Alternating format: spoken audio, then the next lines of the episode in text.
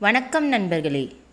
நூற்றி எட்டு திவ்ய தேசங்களுள் அடுத்த திவ்ய தேசமானது அருள்மிகு கோபாலகிருஷ்ணன் திருக்கோயில் திருக்காவலம்பாடி என்கிற திருநாங்கூர். இத்திருத்தலத்தில் மூலவராக கோபாலகிருஷ்ணன் காட்சி தருகிறார். தாயாராக மடவரல் மங்கை காட்சி தந்து அருள்பாலிக்கிறார் மற்றும் உற்சவராக கண்ணன் காட்சி கொடுக்கிறார். மூலவரான கோபாலகிருஷ்ணன் நின்ற திருக்கோலத்தில் காட்சி தருகிறார். இத்தலத்தில் கிழக்கு திசை சுயம்பு விமானம் தடமலர் பொய்கை தீர்த்தம் மற்றும் மங்களாசாசனம் பாடியவர் திருமங்கையாழ்வார் ஆகும். தற்பொழுது இத்தல வரலாற்றை கூறப்போகிறேன்.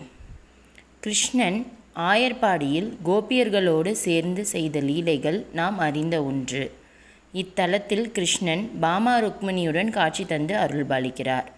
முன்னொரு காலத்தில் இந்த கோயில் இருக்கும் இடம் பூக்கள் நிறைந்த சோலையாக காட்சி கொடுத்தது. தற்பொழுதும் அப்படியே காட்சி கொடுக்கிறது.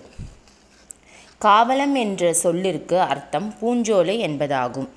கிருஷ்ணன் இத்தலத்திற்கு வந்து அமைந்ததால் இவ்வூருக்கு திருக்காவலம்பாடி என்று பெயர் வந்தது. இத்தல மூலவருக்கு கோபாலகிருஷ்ணன் என்று பெயர் மற்றும் பாமா ருக்மணியோடு சேர்ந்து காட்சி கொடுக்கிறார். தற்பொழுது இத்தல சிறப்பம்சங்களை கூறப்போகிறேன். வட இந்தியாவில் இருக்கும் துவாரகை போல பூக்கள் நிறைந்த சோலையாக காட்சி தரும் திவ்ய தேசம் இதுதான். இந்த திவ்ய தேசம் பல கோயில்கள் புகழ்பெற்று விளங்கும் திருநாங்கூரில் அமைந்த ஒன்றாகும். இத்தல பெருமாளும் திருநாங்கூரில் நடக்கும் பதினோரு திருத்தல கருட சேவையில் கலந்து கொள்வார். தற்பொழுது இத்தலத்திற்கு செல்லும் வழி மற்றும் கோயிலின் நடை திறக்கும் நேரத்தை பற்றியும் கூறப்போகிறேன். நேரம் காலை ஏழு மணி முதல் பதினோரு மணி வரை மாலை ஐந்து மணி முதல் எட்டு மணி வரை. வழி திருநாங்கூரிலிருந்து இரண்டு கிலோமீட்டர் தொலைவில் மற்றும் சீர்காழி பூம்புகார் சாலையில் இந்த திவ்ய தேசம் அமைந்துள்ளது. நன்றி வணக்கம்.